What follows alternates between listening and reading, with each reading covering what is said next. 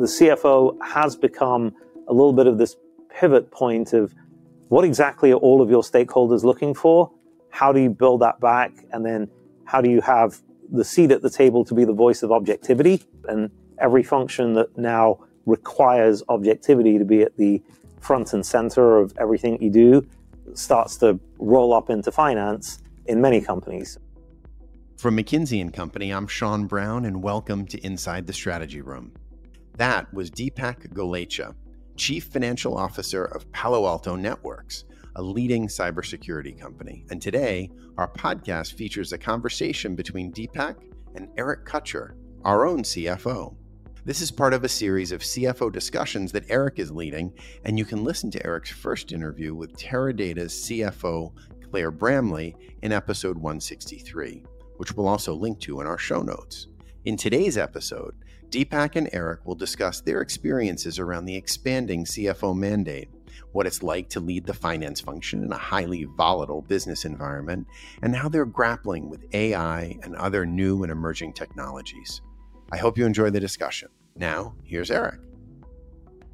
Hi, it's Eric Kutcher here, senior partner and CFO of McKinsey and Company. I am joined today by friend and fellow CFO Dipak Golechha from Palo Alto Networks. For those that don't know, Palo Alto Networks is one of the largest pure play cybersecurity companies in the world.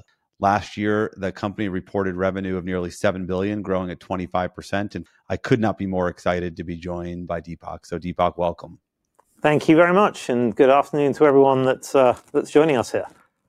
Fantastic. So Dipak, maybe we could start with a little bit about you. Would love to hear a little bit about you, the person, you, the CFO, how you got to where you are. Got it. So maybe if I just start, if you were to see me, the genetics are from India. The accent is not. I grew up and went to school and university in the UK, so hopefully still have a, a great British accent here. I actually began my career at Procter & Gamble. Thought I would just be there for a year or two and then join my father's family business.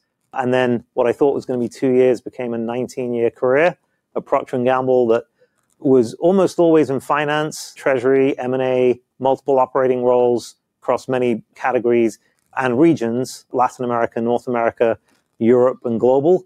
I thought I would spend the rest of my time at Procter & Gamble, which I affectionately called Pack and Go, because that's what it felt like every couple of years.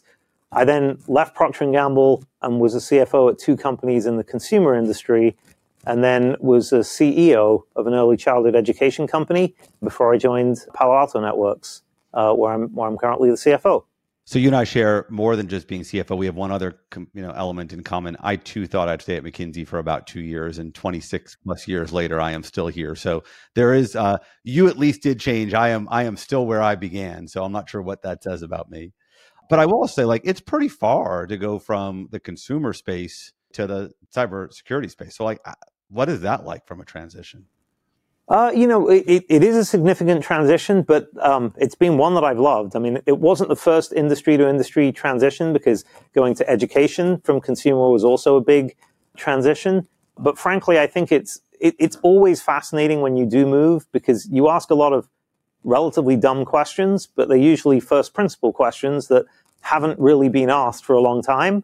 And I think that's often the secret sauce that unlocks great value is you're just looking at it from a different angle, asking, why do we do things this way?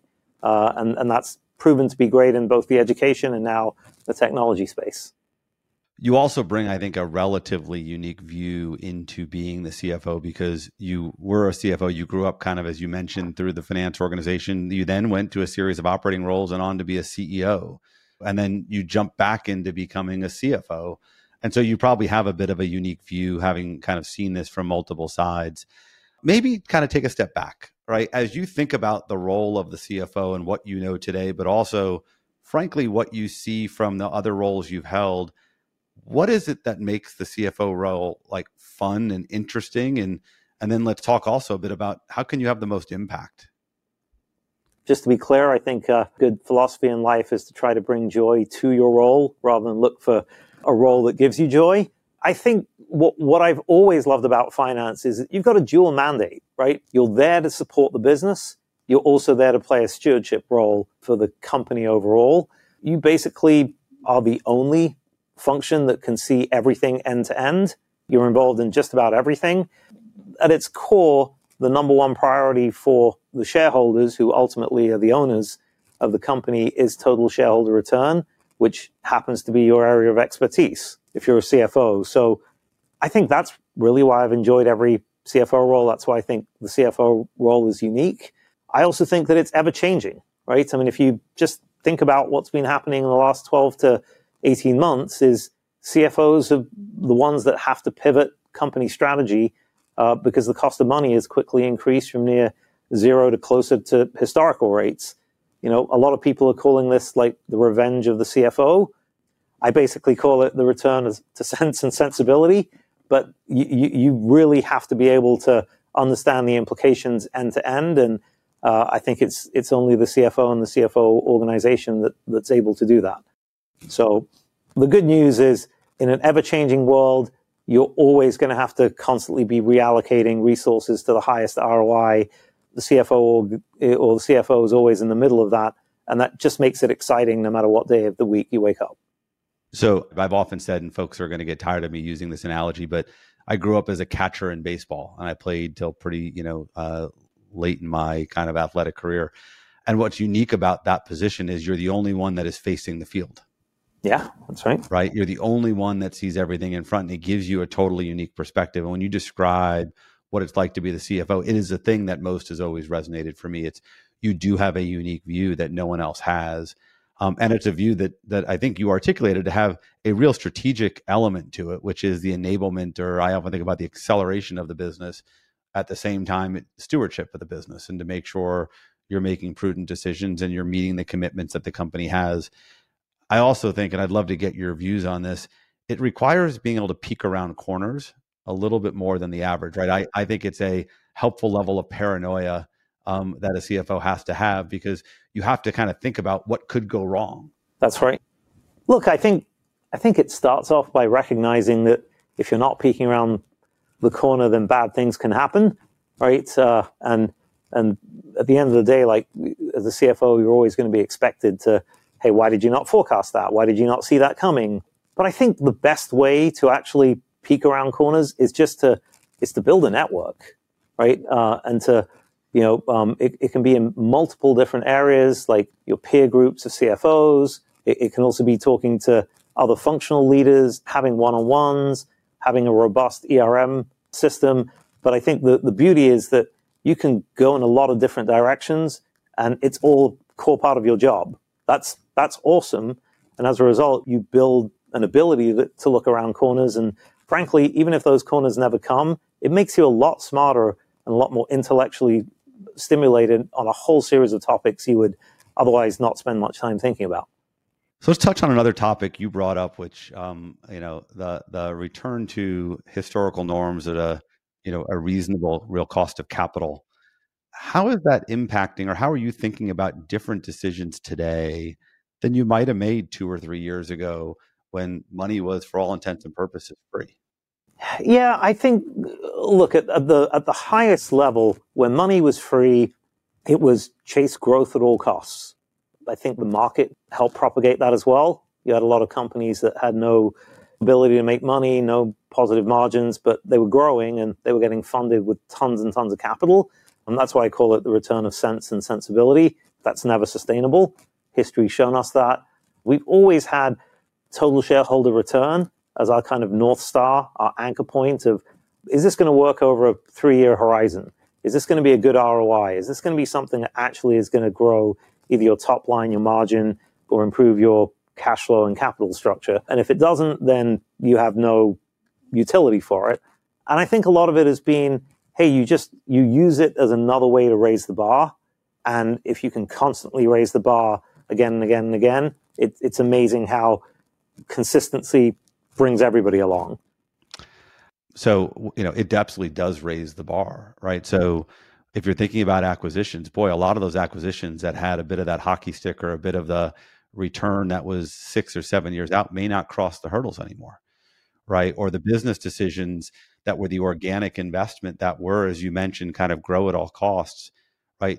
very very different when you're discounting cash flows back at current cost of capital versus you know what it might have been two years ago that's right or even the what's the relative expectation of performance, right? I was talking to one company the other day and, and they were kind of trying to figure out why is their share price so stuck. But when you're kind of a seven and a half percent bond yield type company and you're getting, you know, what is effectively risk-free money at what is it, five and change, maybe even six percent today, seven and a half doesn't look that attractive, right? And so suddenly you've got to figure out what you're going to do to compete in a very, very different world um, of choices.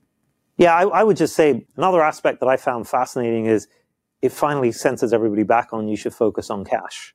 right? And I'm like, it's incredible that we've had to go through all of this. It's like, really, that should be the first thing that everybody everybody learns. Uh, that's what you typically do on your own personal budgeting, but somehow we took a 15 year hiatus from figuring out that that was important.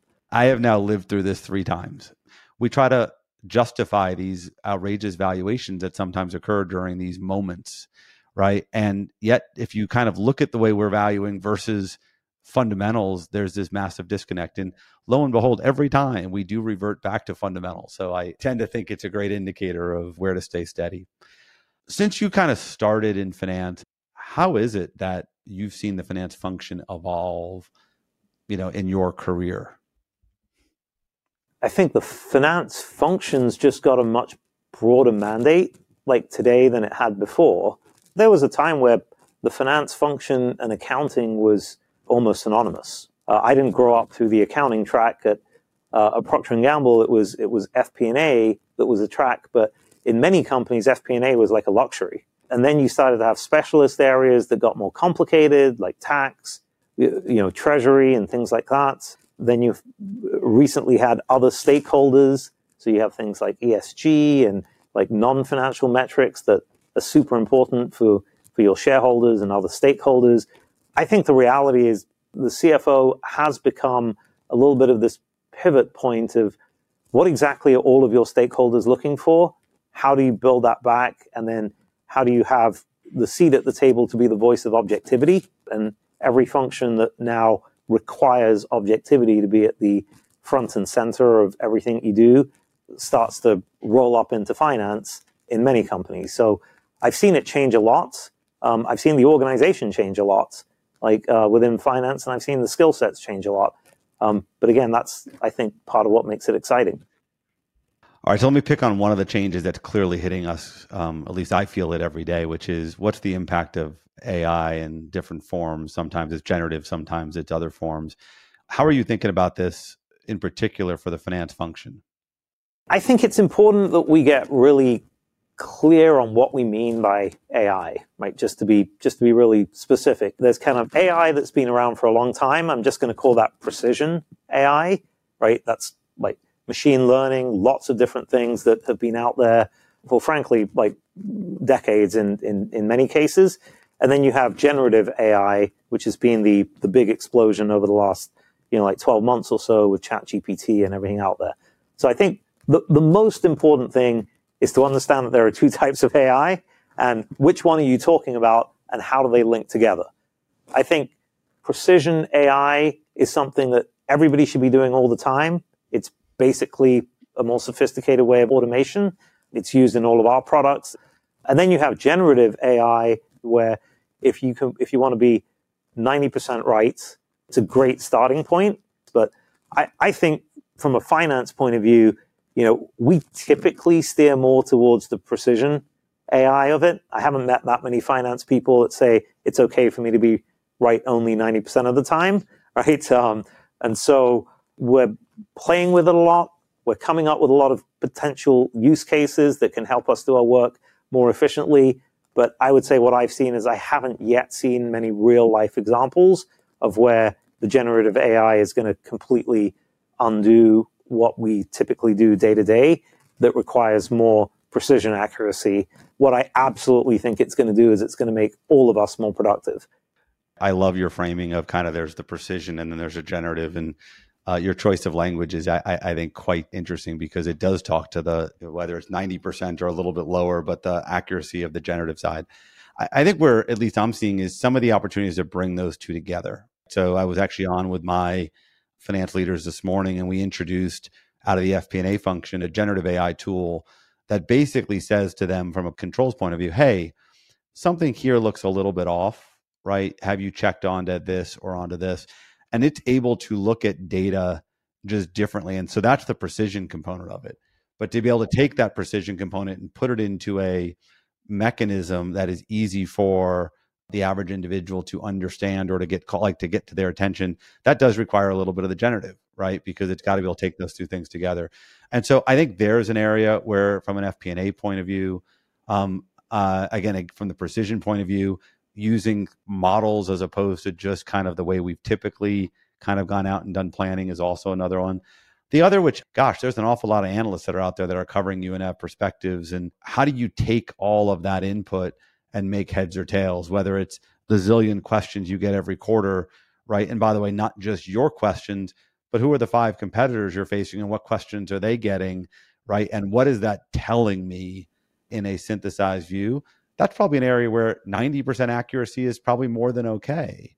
Look, completely agree with you. And I think, you know, just to be clear, it's not that we're not doing it. I would say everybody on my team is probably spending a good amount of time thinking about AI and doing it. But I don't think we're ever going to be comfortable with an end product that's just 90% accurate because we're finance people. So ultimately, we're finding it as a great productivity tool on the generative AI. I will say one of the things that it has taught me is it's a great foil to go look at every process that you cover end to end and ask the question, why do we do it that way? And can you use generative AI to revamp your process? And most of the time when you do that, you find that most of our processes are at least five to 10 years out of date, right? And, and if you actually use the newest tools and the newest methodologies out there, there's, there's a ton of efficiencies to be had.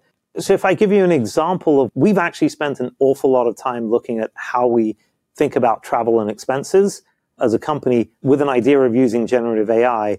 We've ended up completely revamping our process and asking ourselves questions of why do managers have to actually approve everybody's expense reports? Why do we have policies that have certain limits on it? Why, do we make sure that, why do we even allow people to use their personal ca- uh, cards to do expenses? So you, you basically use generative AI as the foil to revamp your entire process end to end.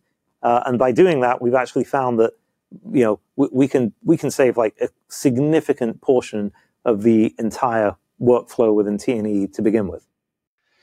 So, uh, another topic that I am sure you spend time on in your role as CFO is talent. And would love to hear a little bit of how do you think about talent today? Boy, it might feel a little different than it did two or three years ago when we were in the height of everyone leaving. And both talent from the perspective of what are you looking for in talent that might be different than than it used to be? Equally, what kind of talent do you think you're going to need going forward that might be different than what you had, especially given the the recent discussion on on AI?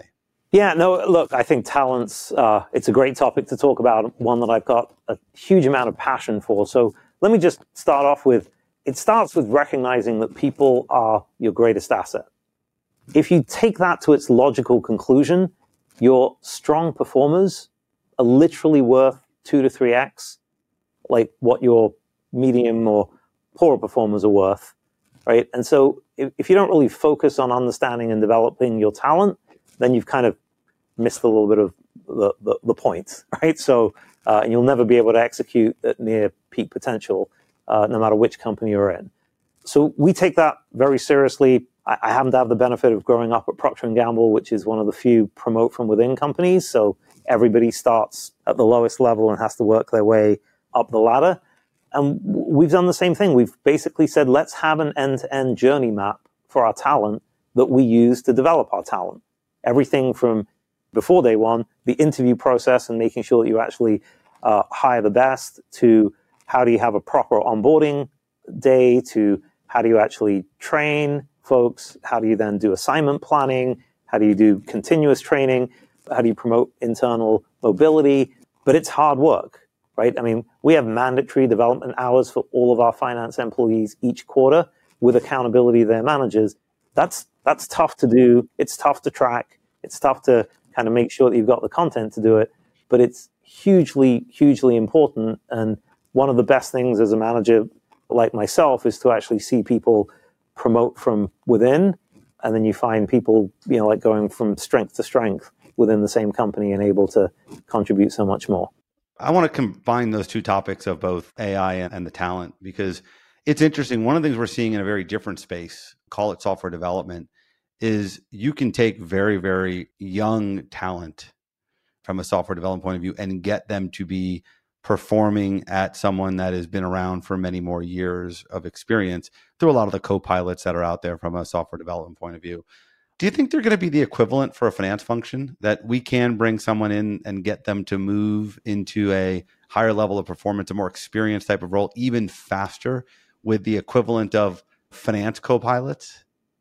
I think the reality is that you can accelerate the time it takes to be able to do things like document, like uh, do process uh, maps, do all of those kinds of things using co-pilots and a lot of the new technology that's out there. And I think that does mean that ultimately what differentiates great performers from weaker performers is usually thinking capability and coming up with new insights and you know taking data turning it into insights and then the insights into action right uh, and so it's a fair point i think yeah you could use ai to be able to like minimize the amount of time spent on that so that you maximize the amount of time spent on all, all, all of the other things.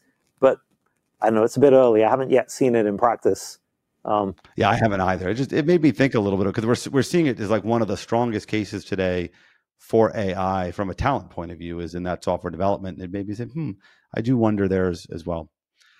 So I don't know what you feel like, but um, I, have been in this role now for about three and a half years, and there's nothing about what I thought I'd be dealing with that I am dealing with. And there's none of the things I am dealing with I could have ever imagined. And I kind of reflect back and you're navigating a set of external shocks that I don't think we can, you know, quite figure out. And so, you know, given that and given kind of the overall state of the economy, how do you think about what types of decisions or how you're making decisions from the CFO seat as it relates to kind of company strategy and so forth that you might have made differently in a different environment?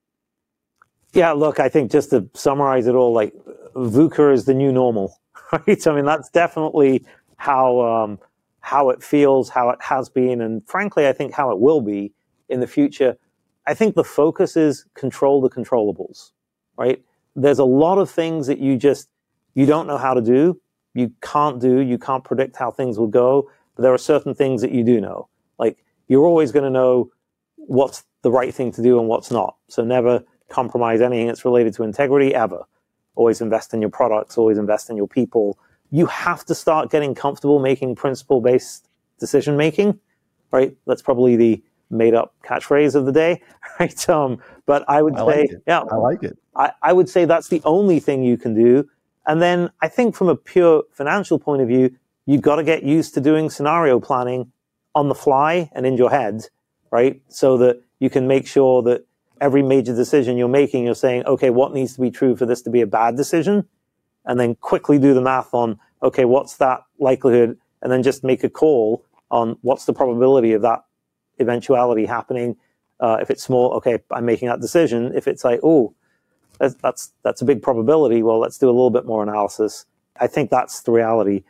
One thing that I will say has completely gone from, from my time is there used to be times where on one piece of work it would be, okay, well, let's go build a model, train it. Like, let's take two weeks to just figure out how to do the math and then come back and then we can discuss it. That's gone. It's like, okay, let's take 24 hours maximum. And then, you know, we need to have the math done to be able to, to make a decision. So I, I do think agility is probably the one thing that comes to my mind. You've got to have an organization that's agile as well let me let me play it back a little bit in, in, slightly different language but i think we have to be courageous enough to make decisions. Yep. But we have to be flexible enough to revisit those decisions as new and different information comes in. And there's very few bits of it there's very few decisions we make that we can't unmake. And we have to be willing to recognize that the conditions have changed in ways that we didn't anticipate. You're absolutely right. Like you can't not make decisions. Like procrastination is not a good thing. And yeah if you get proven wrong then you know, you've just got to have the humility to kind of like say, it's okay. I was wrong. Let's go back. Let's do what's right with today's data. Completely agree with you. All right. Let's flip now to cyber. As CFOs, one of the things we have to think more about is cybersecurity and would love your advice and counsel as to for those of us that probably don't spend enough time thinking about this, how should be and what should we be thinking about given kind of the, the risks that are out there today? You got a lot of CFOs on this podcast. Like you, we're all individuals. Everything we're doing is becoming more digital, right? Um, just think about your, how you do banking, how your health tracking now works with devices, uh, you know, social media, like e- even how I drive my Tesla, right? Everything is, is now becoming incredibly digital. That just makes the attack surface area, if you think about it from a hacker's point of view, that much larger and that much richer. And just imagine for you, if it was you or if it was uh, a close family member, imagine if they got hacked and then somebody started to manipulate that, what it could do for you. So just that same phenomenon is true for every company in the world. Like technology has become the foundation of how every company operates, how every company innovates, how every company differentiates, right? So the importance of technology, it's huge.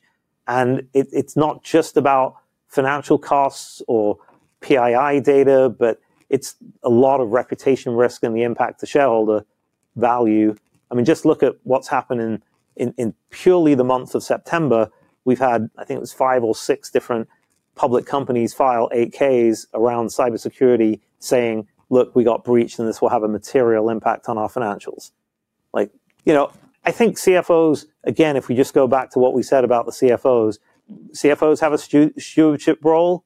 They don't directly own functions that may be in the center of all of this, like IT. But at the end of the day, we've got oversight from an audit perspective.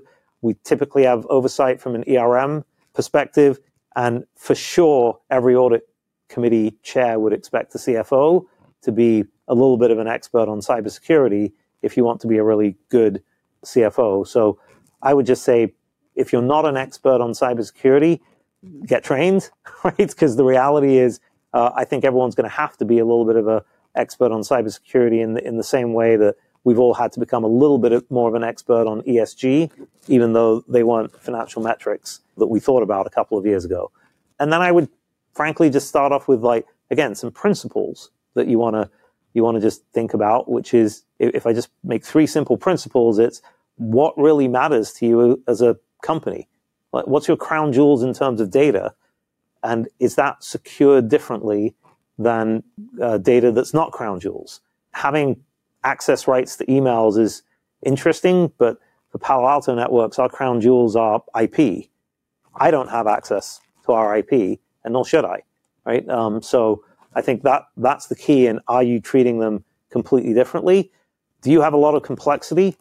Because complexity is usually what creates its own inertia, you know, when it comes to having the surface area that a hacker can attack. If you're really complex, then usually that means that it's taking a lot to stitch things together internally. Just recognize that's like fertile ground for, for a hacker. And then I think the third thing is make sure that it's part of your ERM framework or your controls framework and you are actually doing some degree of penetration testing. We, we've all done business continuity planning ever since, you know, whether it was 9-11 or hurricanes every company's become used to it. Why wouldn't you do that on a hack and just kind of like, you know, do a mock hack and figure out how you deal with it? So, Dipak, you, you suggested we all get trained. Here I am a CFO. I'd like to be better trained on cyber. Where do I go? I think it just starts off with asking the question Have you sat down with your CISO, your Chief Information Security Officer? Have you ever sat down and had a one on one and just asked them to walk you through, hey, what's our cybersecurity posture. How do we segregate our data? Or how do we do that? You need to just be inquisitive because you're looking at it through a different lens. Like as the layman, as the business person that's just trying to make sure, how do I think about it? I will say one thing that I've used a lot, which I know is going to sound a little bit strange, but it's like, think about your home security right? And it's just like, okay, well, do I feel good about the lock I have on the door? Do I feel good about the sensors that I have on my windows? Do I feel good that I've got heat monitor, motion sensors? Just look at your own home security, understand how it's all stitched together, and then go and think about that as a as an analogy for how you want to think about cybersecurity when you have the conversation. It actually usually does help you understand what what they're trying to do in many different ways. So I think many CISOs are going to thank you because their calendars just got a little bit busier. So they're not just dealing with cybers, they're dealing with their CFOs. But two last questions. One, What advice do you have for that CFO who's just getting started? Uh, let me just put it in, in three distinct phases for the first 90 days, like if you're a new CFO, because I actually do uh, and have given training on this. The first is you've got to check out the specific areas that could get you fired and make sure that they're under control. I know it sounds kind of strange, but it's super important. Do you have enough cash for your operations for the next, whatever, 18 to 24 months, depends on which business you're operating? Do you have any accounting entries, concerns, or gaps that could get you close to a material restatement of your financials? And do you have any control issues that are reported that are not being followed through or recurring? Those fundamentally are the three reasons that a CFO gets fired. You've got to make sure that you tackle that first off. The second thing that I would suggest is understand what your predecessor focused on and was really good at. And generally speaking, do a couple of things that are in a completely different direction, right? Because partly it's to show stakeholders, really your board, that you've got confidence in your own abilities and priorities. And partly it's because it's frankly more difficult to add significant value to something your predecessor spent a lot of time on. And oh, by the way, odds are they did that pretty well. Yeah, that's right. That's right. And I, I think the third one is you've got to assess every single one of your direct reports properly and make the obvious changes quickly. If you think about interviewing CFOs that have been there for a while and you just ask them one question of what's the one thing that they wish they had done earlier, pretty much all of them would say it would either be eliminate their weaker performance faster or make their better decisions sooner. Right? Um, so, so get on with it. Right? Uh, I would just say once you've got through your first 90 days, take something that's logical and tangible that works for you. It, I'm not going to sell anyone on anything. Whatever works for you. I happen to take TSR as a framework, but just take something and use it to frame a different approach that just allows you to carry the organization along. It's just a great way for you to be able to change the priorities. All right, last question. What are you most excited about when it comes to the future of being a CFO and the finance function more broadly? Oh, boy, it's a great question. What am I most excited about? I think what I'm probably most excited about is that, you know, we, you know, we get a seat at the table for almost every major decision that a company can can make, which I think is is fantastic. And we can actually see across multiple different functions.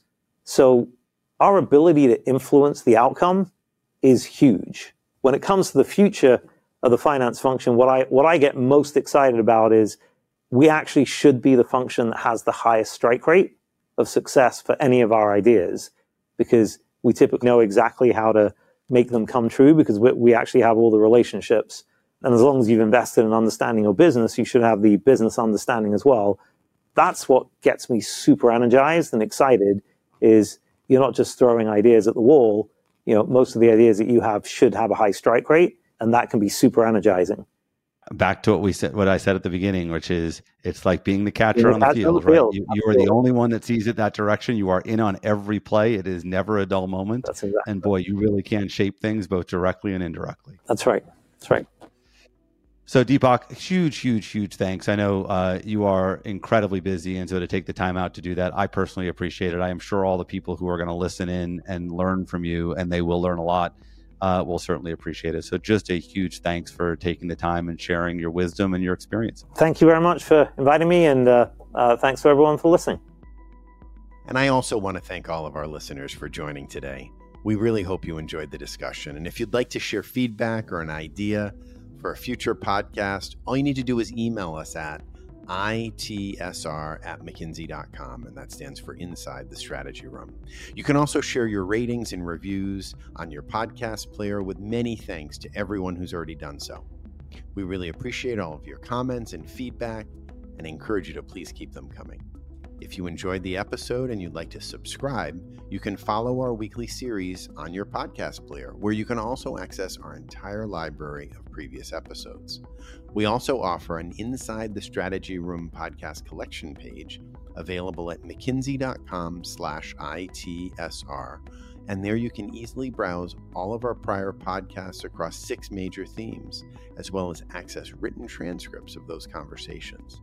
Finally, if you'd like to receive alerts on our latest publications and insights, we encourage you to sign up on our insights page at mckinsey.com/scf, which stands for Strategy and Corporate Finance, or you can follow us on Twitter or X at MCK Strategy, or connect with us on LinkedIn at the McKinsey Strategy and Corporate Finance practice page.